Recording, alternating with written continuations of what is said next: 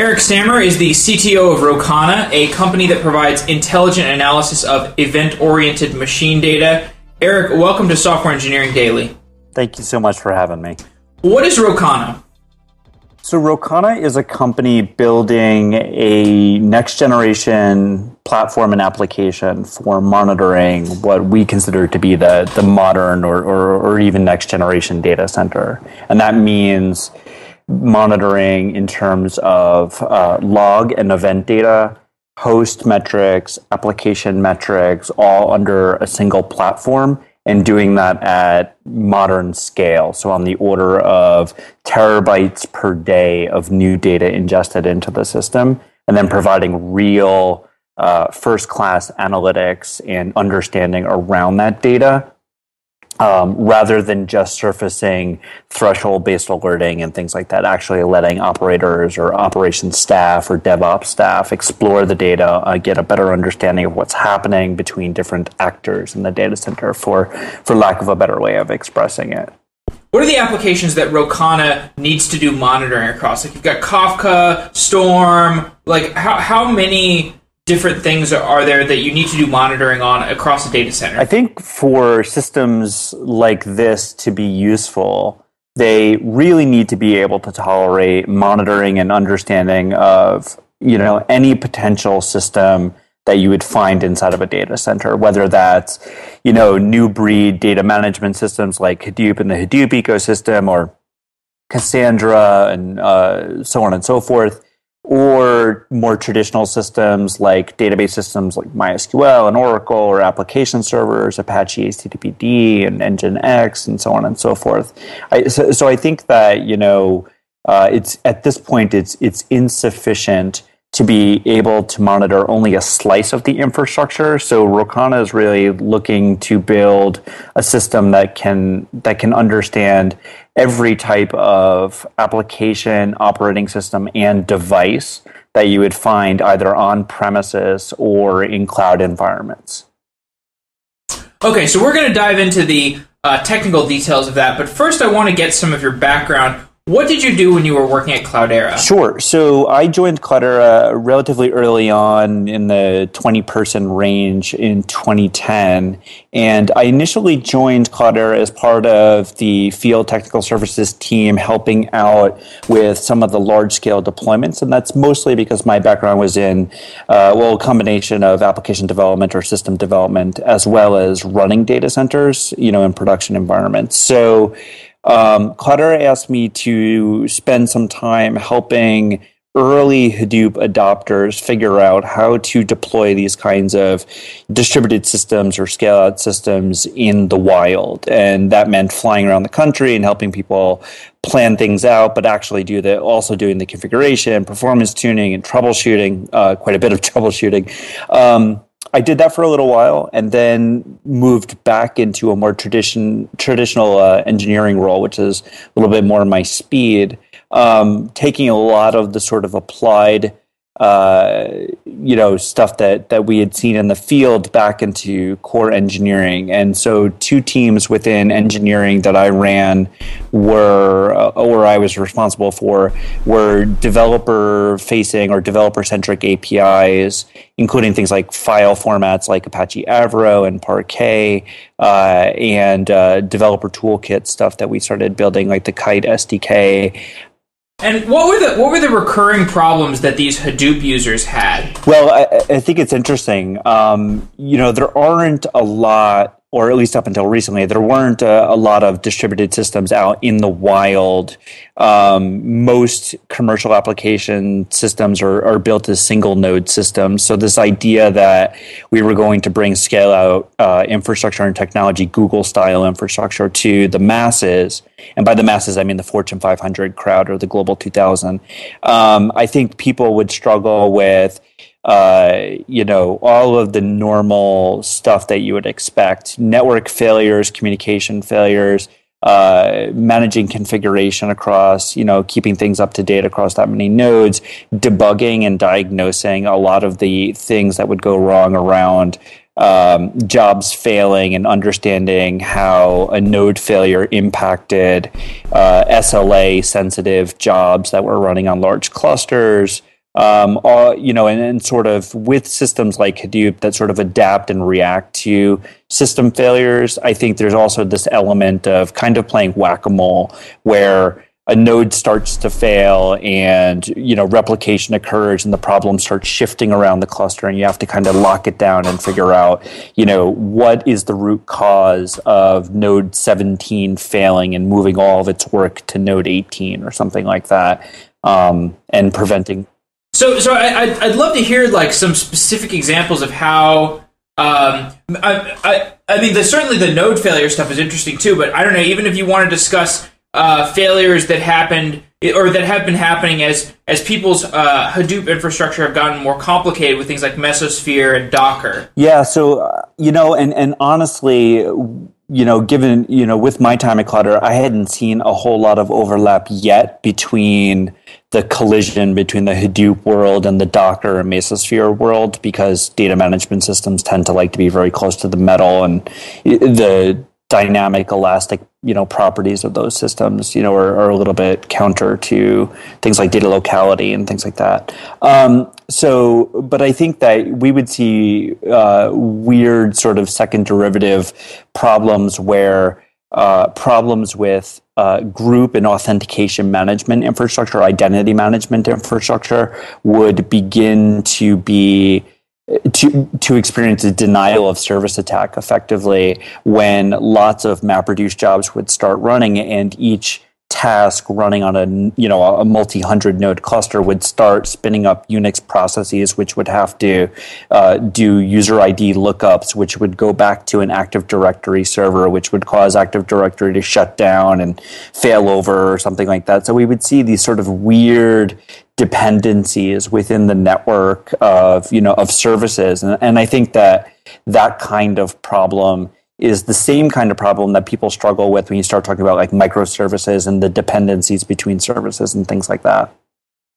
Yeah, so in the past, uh, like pre Rocana, how how were people debugging these types of problems? You know, it's it, it's actually uh, pretty sad. I think a lot of operations staff. There are tools in the space for like log management and things like that, and there are tools for metric management.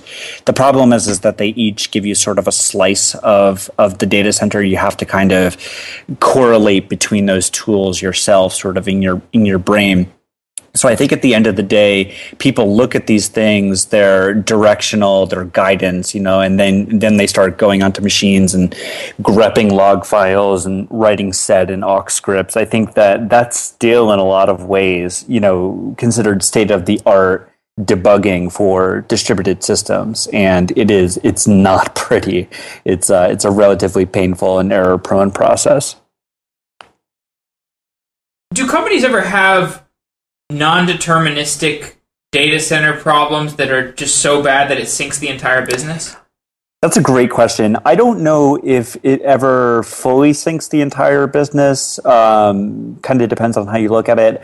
I would. The answer to your the first part of your question is absolutely yes. I think that non-determinism in data centers is par for course. Uh, just a, a typical case is you know, uh, most things that fail in a data center don't actually fail outright. Distributed systems people deal with this all the time, where things actually, Byzantine failures, right? They're Byzantine failures, and they degrade over time, right? So what you wind up seeing is, for some reason, uh, specific example, we had a case where data ingest coming into a Hadoop cluster on the order of a couple terabytes a day or something like that was slow for weird reasons and couldn't actually be tracked to anything that we found. And what we found over the course of about three weeks worth of debugging and diagnostics was that there was a flaky cable on a switch that caused uh, one of the nodes in the cluster to intermittently renegotiate at one gigabit versus 100 megabit. And in this instance, data would appear fine. And because there's multiple replicas, maybe data would hit this box, maybe it wouldn't but you couldn't predict in any meaningful way where the failure was coming from, you know, without like really sort of tracking down that the the, the pattern. And I think I think that's the hard part. So I don't know if it ever put a company out of business, but it it certainly makes things more complicated. in order to build a product like Rocana, do you have to be a total expert on each of these individual big data services that you're implementing around, or can you just focus on the pain points that developers often discuss? I think in particular, this problem is actually a data analysis problem more than it is like a log management or metric monitoring problem. And that's sort of how we think about it, the same way you would think about monitoring financial information on open markets and things like that and extracting information from it. So I think at the end of the day, it, it, inherently is a data integration problem. It is a big data problem. It is a distributed systems problem. And then on top of it, yeah, you certainly need to know about like what happens in data centers. And I think there's some specialized knowledge there. But we think of it more that way than we do about like you know log into a machine and collect some metrics and then display those metrics to you know to operations staff um, I don't know if that's a good answer, but that's you know that's an answer that we have today. And and honestly, when we go to hire engineers, we have two teams within Rocana. One that is effectively uh, Linux systems developers and and distributed systems developers that deal with high frequency messaging systems and you know things like iNotify in the Linux kernel um, for tailing log files and things like that. And then we have an application centric team that is all about data analysis and data visualization and presentation and and the more domain specific or or what do we do with that data uh, type of problems. I like the idea that you're going after a problem.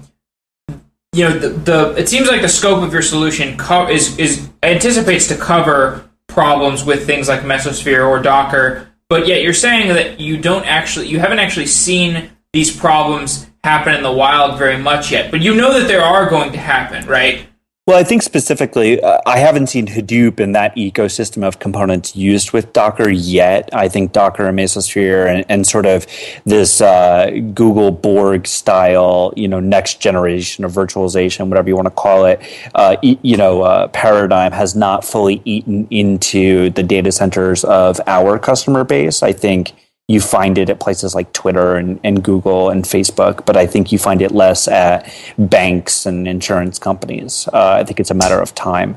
Um, we have seen these problems with other systems that are just client server systems that shouldn't be shouldn't be very complicated, but are. Um, so I think we're getting there, um, and I think it's going to be a hard problem as developers you know, for scalability or whatever reason or manageability, start breaking things out into, you know, more fine grained services, um, you're going to see the interaction between those services become a huge operational problem.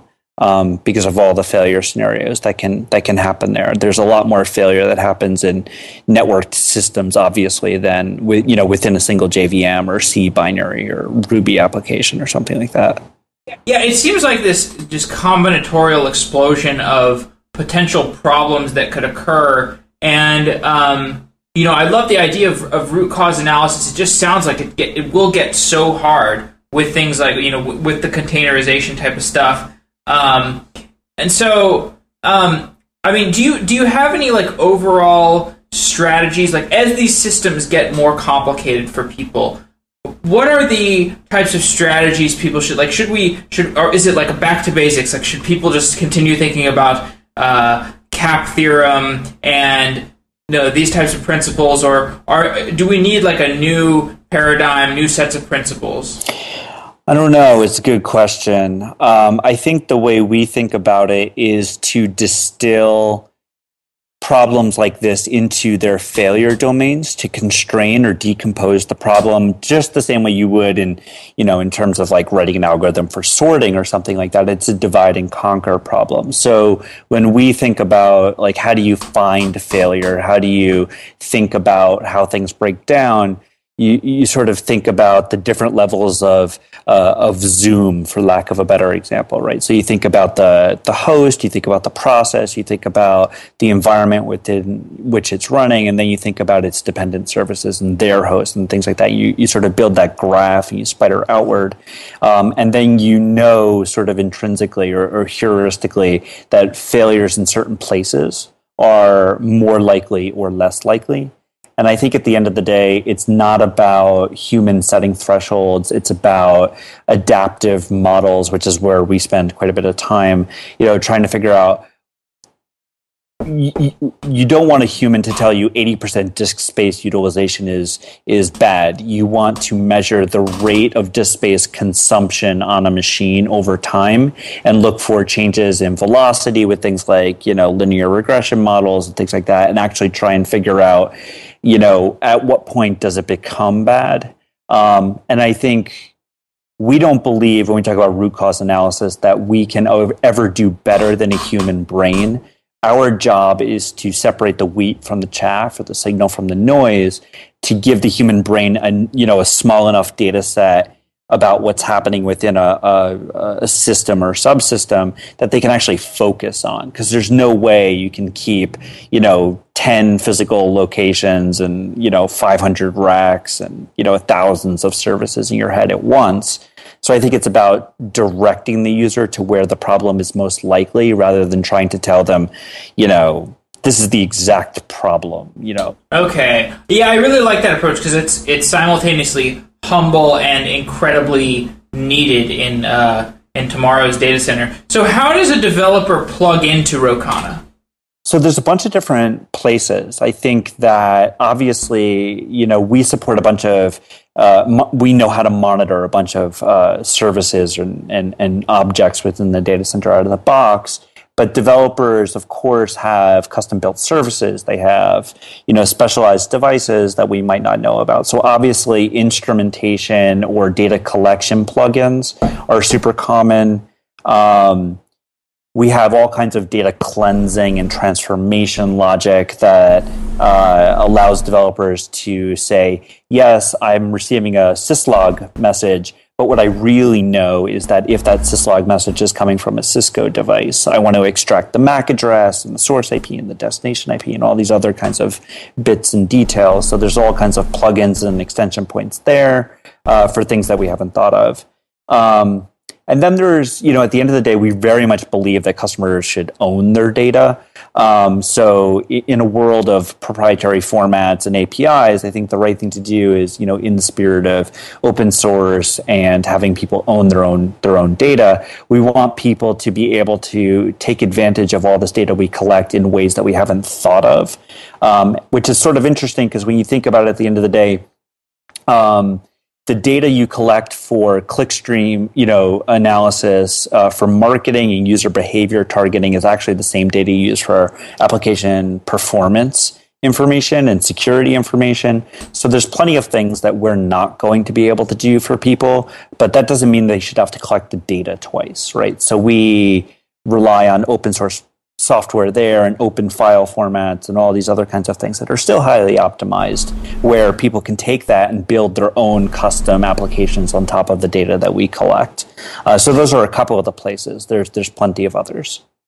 And Rocana provides quote intelligent analysis of event oriented machine data. It's a mouthful. What is yeah i mean what is event oriented machine data so mostly uh, what we're getting out there by by machine we mean you know this is data that's being kicked out of um, excuse me services and hosts and things like that rather than uh, rather than low volume data um, that's being generated by by human beings. Um, so uh, typically this is like high high volume sensor style data. And uh, by event what we mean is you know uh, data that occurs in response to some kind of action, um, which is which is how we think about the world. So that can be uh, an application generating a log event, you know, that it you know accepted a request or something like that from a user. It could be an authentication failure event. It could also be collecting a sample of performance metrics from uh, from a database box at a particular point in time. So everything we do has this sort of generic event model that is based in time and in response to an initiator or an actor or whatever you want to, a data source, whatever you want to call it. So that's what we do. and think. The, the, the notion the notion of event driven or event oriented programming is a motif lately. Um, due to the reasons that you've listed, as, as well as the as the popularity of Node.js, I think, which has events at its core, and you define an event, which is super useful. Is event driven programming related to the idea of a Lambda architecture? I think so. The Lambda architecture is very much about um, how you know how do you keep up to date with this sort of deluge of you know, high volume data that's coming in in a way that is consistent and can be um, reasoned about in a performant you know uh, kind of way? But i think that a lot of the techniques are the same. The idea that um, the idea that everything is is time oriented and in data management systems um, and can be built up over time from from different parts and, and sort of composed out of you know the the the big sort of bucket of stuff that you've collected plus the sort of most recent thing. I don't know that the two concepts around event oriented programming and, and the Lambda architecture in particular are directly connected, but there are some similar ideas in there about composability of data and, you know, uh, commutativity. It's also maybe like a commentary on the on the dynamism of of uh, of systems these days. I think that that's probably true. I think that you, you have a good point there. Tell me about the architecture of Rocana. Uh, sure. So, at its core, um, when we think about event data in general, and you know, the the system is broken up into two major halves. One is the platform that does all the data collection, uh, cleansing, processing, uh, the machine learning aspects of it, uh, and storage, query, and then there's actually the front end, which is all about displaying and letting the user sort of interact with that data in a meaningful way, giving it meaning um, in in the context of a uh, of a domain of like running a data center. So uh, the data platform part is is um, the part that's all about um, where we have a bunch of agents that are sourcing data from syslog, from tailing files, from directory spooling, um, and uh, and host metrics. We have Java APIs that people can use to instrument applications, and REST APIs to instrument, you know, receive events from different applications, including browsers and things like that.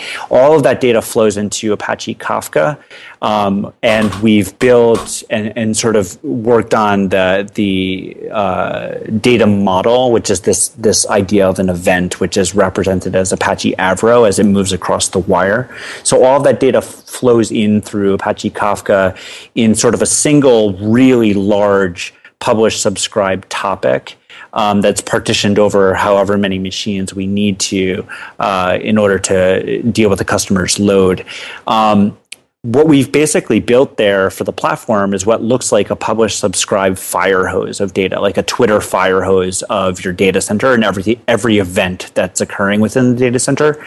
And then there's a bunch of, for lack of a better term, microservices that listen to that fire hose and perform different services. So deep storage of event data where we use Apache Hadoop, the, the Hadoop distributed file system to store all of the event data. We do uh, real time full text indexing of log event data using Apache Solr. Um, we do some uh, metric and OLAP style uh, aggregation using some custom built code. It basically looks like stream processing where we're folding uh, events uh, in time windows as they arrive over the stream. That data goes into an Apache Parquet data set on top of HDFS. Uh, and then on top of that, we have a SQL engine. We use Cloudera Impala very heavily, um, uh, you know, to query that data and display time series charts and graphs and pretty pictures around around the data in the application. Um, and so the application has the smarts of knowing for this type of activity, whether that's like search, it knows to use Apache Solr for time series presentation. In charts, it knows that it wants to use SQL and it delegates that kind of query to uh, Cloudera Impala. Um, and so we actually use different storage uh, subsystems and query engines based on the type of work that we're doing.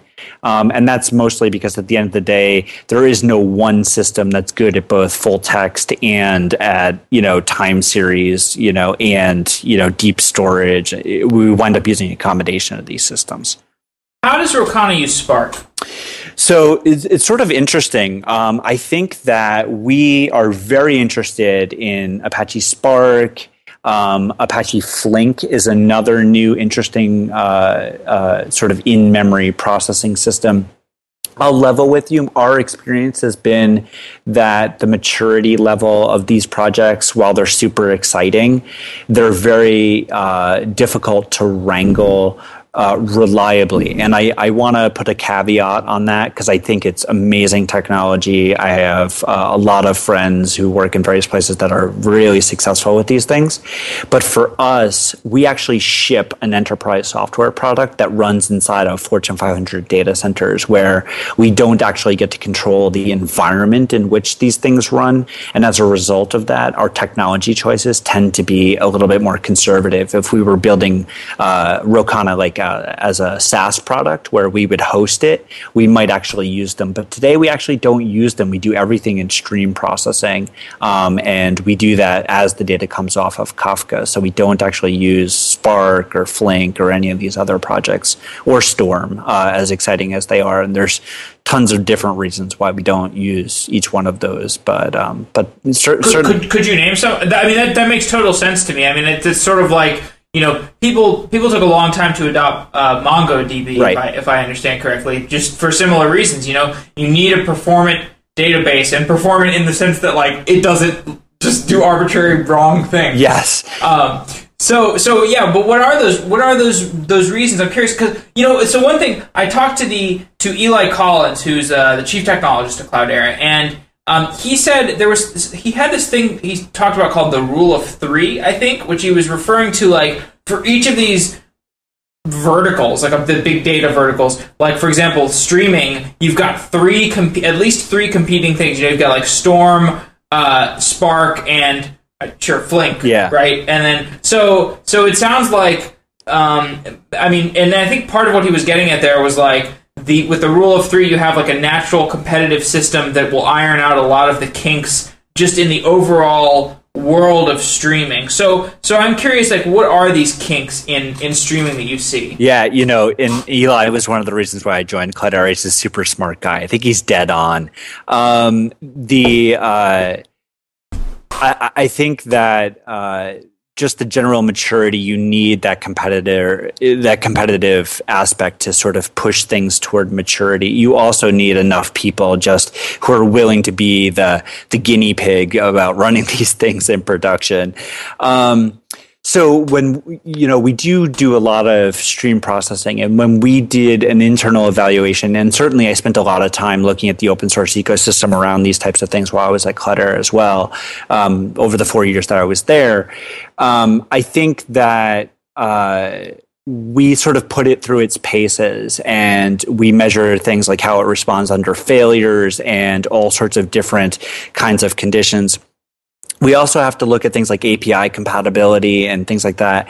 Um, so with Spark in particular, with where it was exactly today and right now, and I think it's got a lot of traction, and this probably won't be true very soon. The problem for us was that um, different Scala versions mixing between Kafka, what Kafka used, and what Spark used became super problematic um, with the the sort of just the pace that Scala compatibility is going. There, there's been a bunch of problems there around binary compatibility between Scala versions and ma- needing to talk to multiple Scala projects at the same time in the same JVM was super problematic for us. Um, but this is so inside baseball. I really like. Yeah, so we, are gonna get we're gonna get even deeper into the baseball. okay, great. That's for sure. So, um, so that was one problem that we had, but we could kind of get over that with some trickery and class loading nonsense.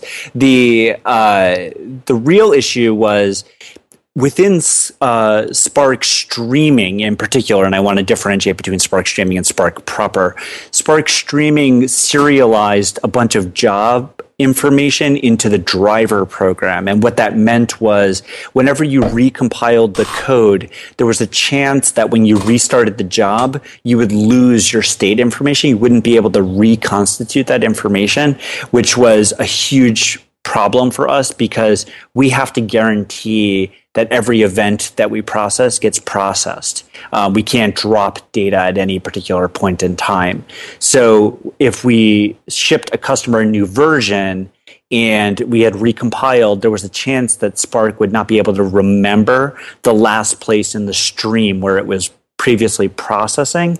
And that was like a showstopper for us. We just couldn't use it. And I think they will eventually fix that problem. I think it's still a problem last I checked, um, but I think folks are, are working on it. Um, with Storm. So, so you mentioned you mentioned Kafka. Um, so would you say that Kafka has like, uh, I guess, crossed that chasm uh, of acceptability? I mean, it, Kafka's been around for a while, and now there's you know Confluent is a company built entirely around Kafka. Um, so it, has that passed its its test for being bulletproof enough?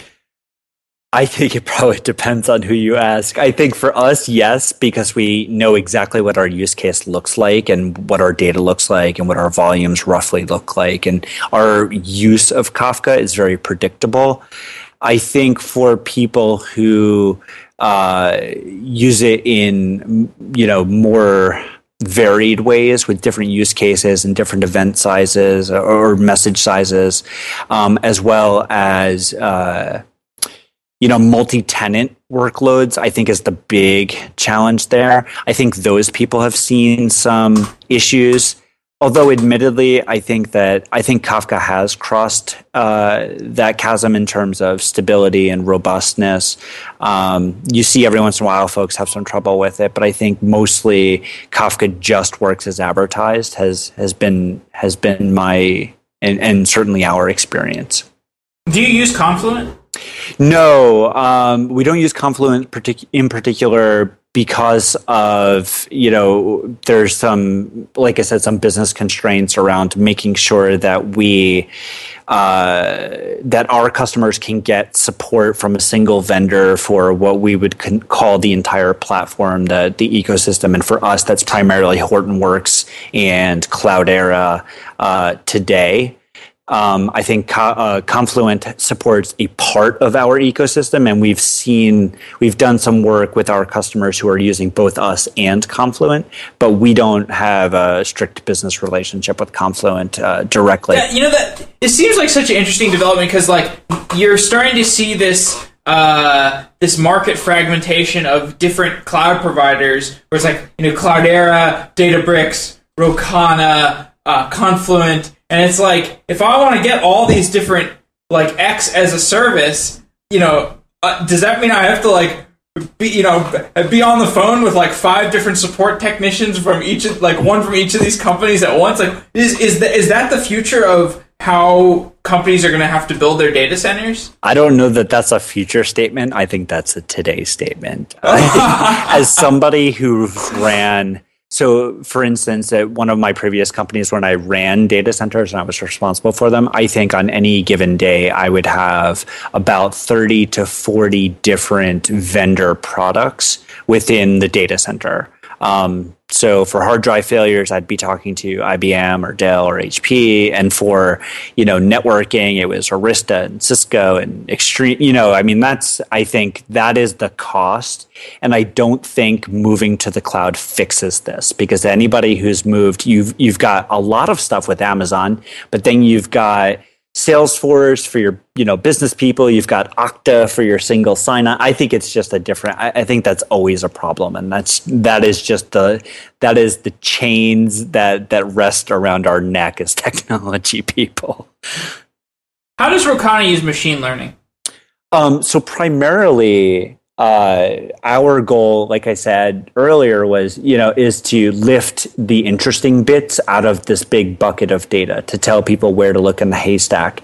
And in a lot of ways, that is uh, anomaly detection and trying to find the thing that just isn't normal or is new uh, or we haven't seen before.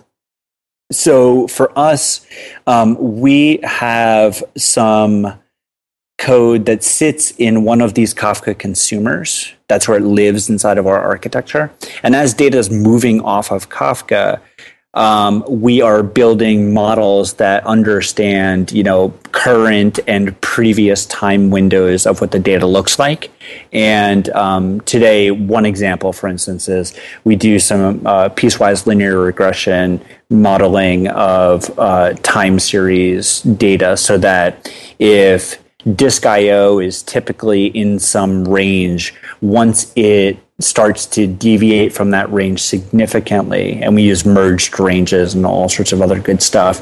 At that point we can surface to the operator in the in the user interface you know hey this thing normally looks like this. It's currently way outside of that range. They don't have to set that range. We learn that range. They don't have to tell us what the threshold is. We figure out what the right threshold is based on historical performance and things like that. So that's one way we use. We use uh, machine quote unquote machine learning or, or advanced analytics or fancy math, whatever you want to call it. I want to call it machine learning. Let's do. So okay, what what do your customers say about Rocana? Um, I think that, and, and admittedly, we're we're pretty early on. We've been in private beta up until March of this year. We've started picking up more and more customers.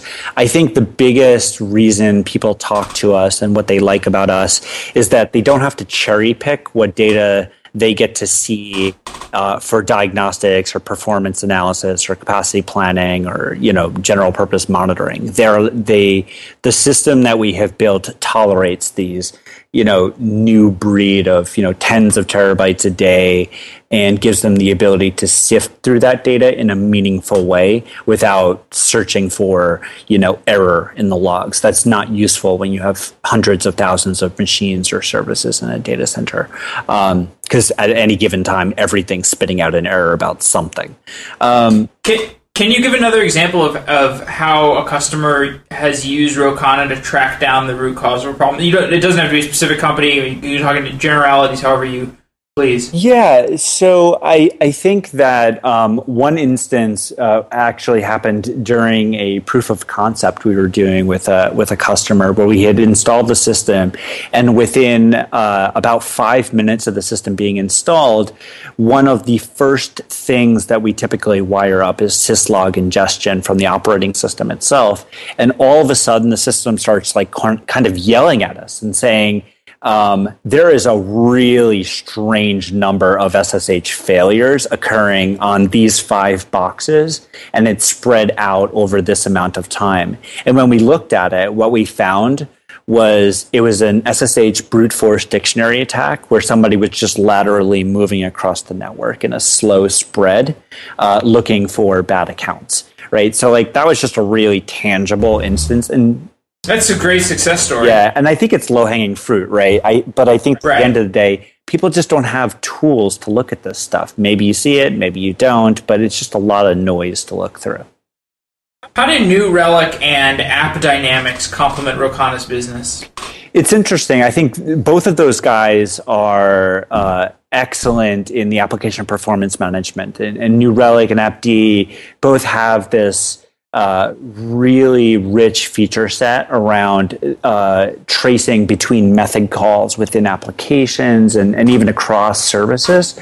Um, we're actually operating one level kind of below that, where we're not looking for method calls and what you know uh, within an application we're actually looking for how services interact with one another at the macro level um, within within the data center so uh, today, I think it's super complementary. I think the other issue that that we've observed is that a lot of people want to just throw more data at New Relic or AppDynamics, and for whatever reason, you know that's been you know a challenge for for some folks. So to some extent, I think that you know we've seen our customers kind of dragging us that direction where they want to give us tracing data, you know, Google uh, Google Dapper style application tracing and multi-service tracing and things like that, um, just because of volume and, and complexity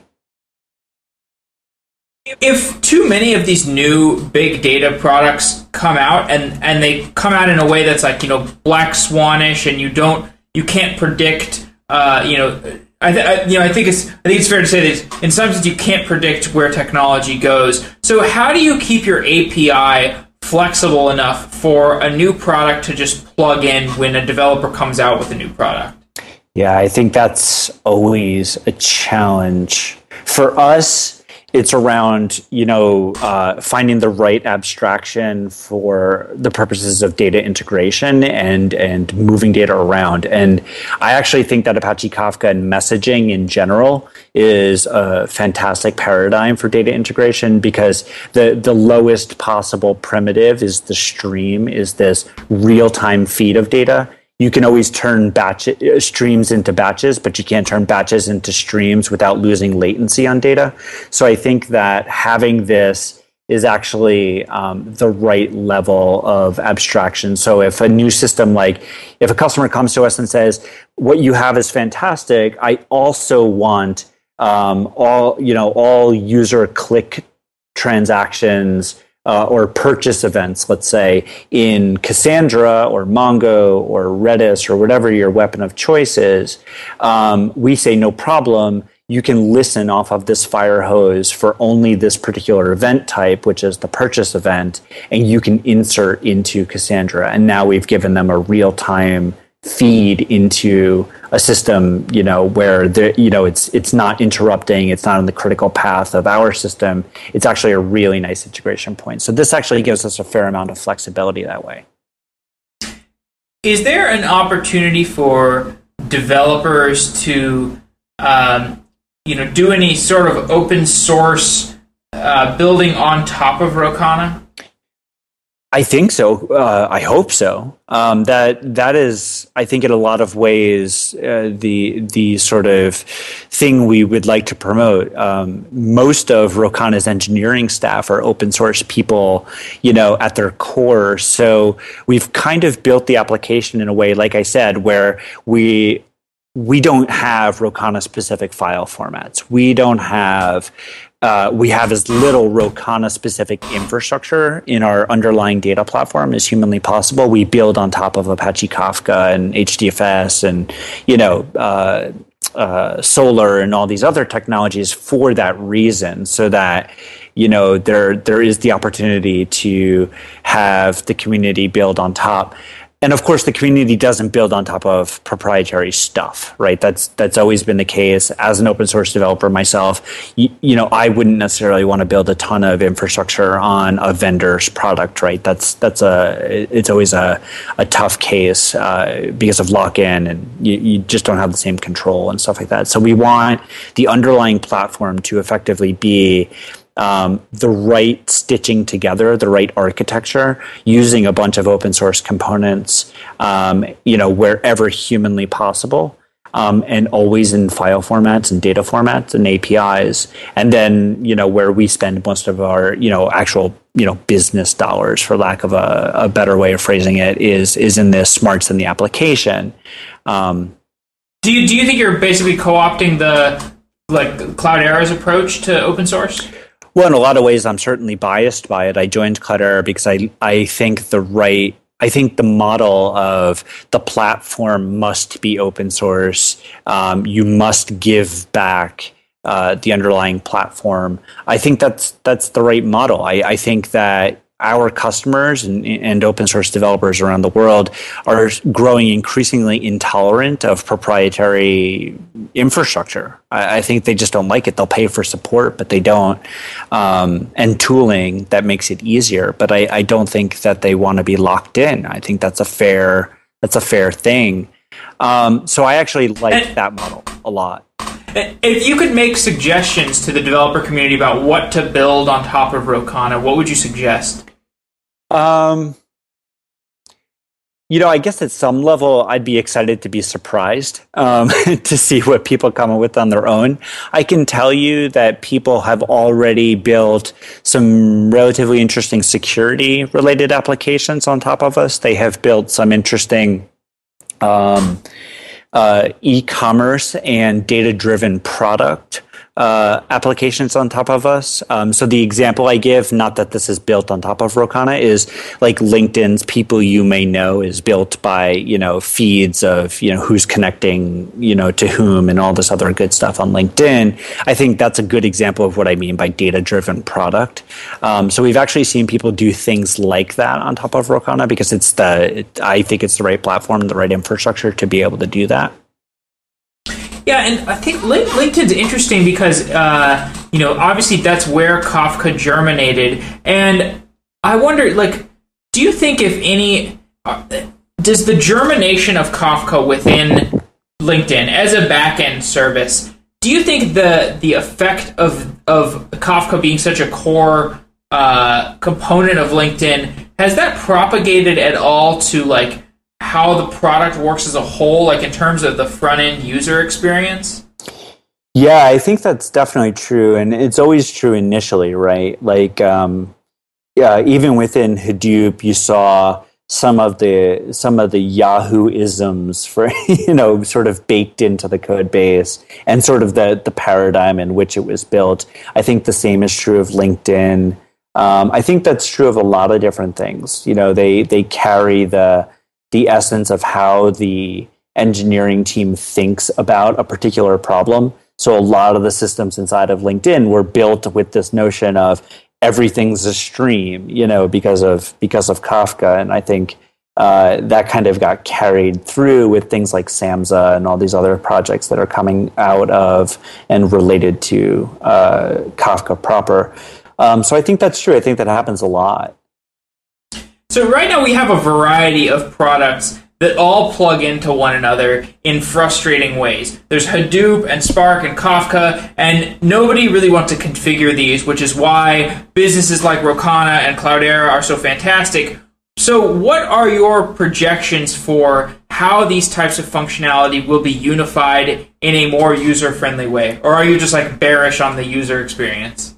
I I think it's a great question. Um, I, I, think this problem has existed for a long, long time, right? You can look at Linux and Linux distributions as, as sort of a, a manifestation of the same thing.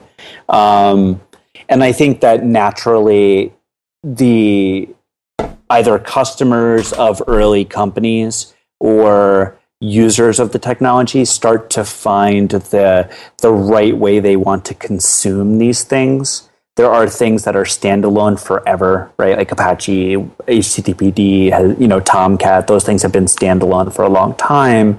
Um, but I think that there are other things like the Linux kernel, where very, very, very few people, except for five people who sit in a research office, you know, consume that directly. Um, I think most people consume that stuff through Linux distributions because that's the right level of of abstraction. Um, so I I think that pattern just keeps repeating. I don't think that there's ever an end state where you have a single open source thing that is uh, the equivalent of like IBM or or Oracle's you know product catalog, right? Where you download one big thing and get instant Google in a box or something like that.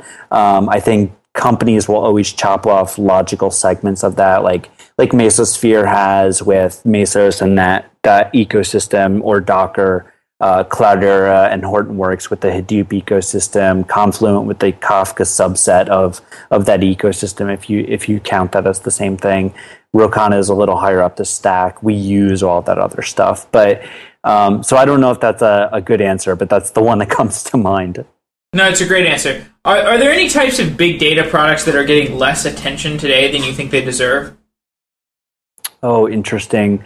Um, I are there whether open source or like business. You know, I think there was a lot of excitement around graphs and graph databases.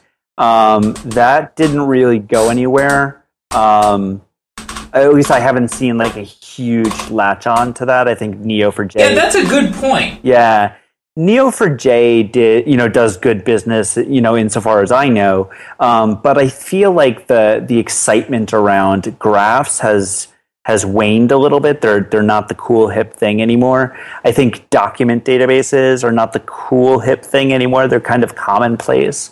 Um, I actually don't know that there's anything out there that is, you know, undersold. I think if anything, there's stuff out there that's oversold.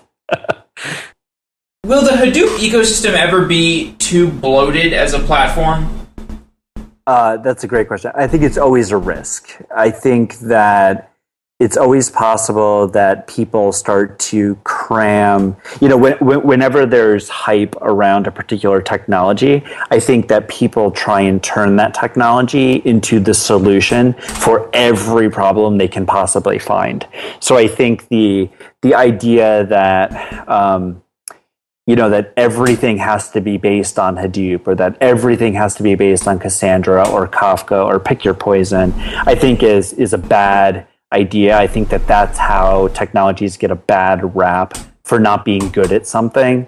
Uh, I think it's fine for technologies to do one thing and do it well. Um, so I, I think it's possible that it gets bloated, but you know, in a lot of ways, it gets bloated as a side effect of the hype surrounding things. So I would I would encourage people to not throw the baby out with the bathwater. There's nothing wrong with SQL databases. There's nothing wrong with Postgres and MySQL.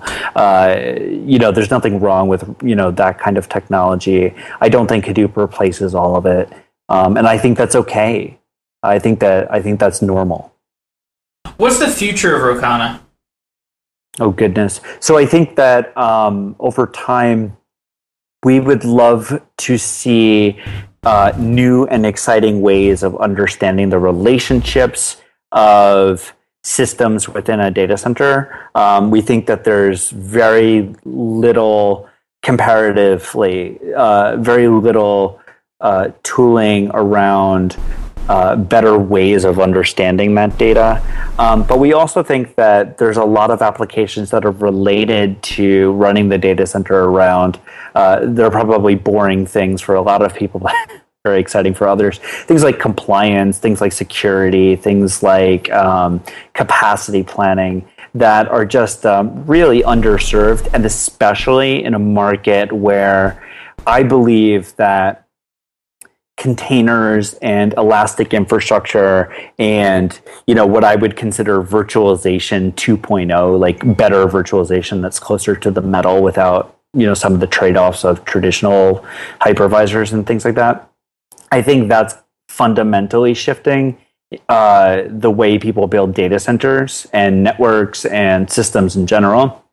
I think Amazon Google Compute, Azure are good examples of that. Applications that are built natively for those systems look super different than they look for uh, than they look in traditional data centers. So I, I think that understanding you know the infrastructure in that model is going to be what we have to figure out as part of Rocana. So to close off, I'd love to get a little bit of background on your experience as a developer what was your greatest inflection point in your career as a developer? Whether it whether that's a negative inflection point or a positive inflection point. Um, I think that you know, and I, I probably took a, a, different path than a lot of you know other listeners and guests have. You know, my background. You know, I was a high school dropout. I didn't go to college. I was self taught, um, and in a lot of ways came up through uh, the dot com era in New York City. Um, and I think that probably the biggest thing for me was, you know, finding just really talented mentors that would answer all of my silly questions and nudge me toward things that I was good at when I didn't know what those things were and in a lot of ways, you know, getting closer to at some point in my career, and, and quite frankly, I think it had a lot to do with joining Cloudera, which is where I really doubled down on a lot of the, you know, infrastructure and systems and distributed systems, you know, uh, experience that that I've that I had, you know, kind of built up in bits and pieces along the way. Um, I think that was pivotal for me. Um, it was a really important experience. Um, it was a great place to be, an, an amazing team to work with. I, I don't. Why did you drop out of high school? Oh, that's a totally different discussion that I don't think really? anyone okay, wants there's, to know about. Really? Okay. I, I can guarantee you now there are people that want to know about it. it's okay. We don't have to go there. We don't have to go there. I think that's um, a not safe for work conversation, or at least a really? series of not safe for work conversations. It's all right. The, pe- the people at work are wearing headphones. well, you know, I think I'll put it to you this way. I think. Uh, if people want to sit down and ask me that question privately, I think I would answer it, but I don't think okay, I can well, answer well, let me ask you: do, do you think do you think that high school is overrated? I think um, a lot of the educational system is built for the median, and I think that's probably maybe the right thing to do. I'm I'm not an educator, but I think that um, it wasn't built for me. Um, I didn't learn and think about things the same way other people did, for better or worse. And um, and I had I had an instance where someone within the education system told me, "Hey, look, some people are just meant to pump gas, and that's okay." And I kind of spent the rest of my life going, I'll show you. And that meant writing a book for O'Reilly and working at places like Cloudera. And to some extent, that was the best motivator ever was having people that, that were convinced I would wind up pumping gas, you know? and so Yeah, I can I can relate to that. Yeah, I can relate to that. I exactly. love I love it. I love proving those people wrong. I it do feels too. really good. It's very spiteful. It's a spiteful existence I live, but um, but it's okay. I'm I'm okay with how you know de-evolved I actually am. That's awesome. Okay, well, Eric Sammer, thank you so much for coming on Software Engineering Daily. It's been a real pleasure. Thank you so much for uh, for having me. It's been a pleasure here too.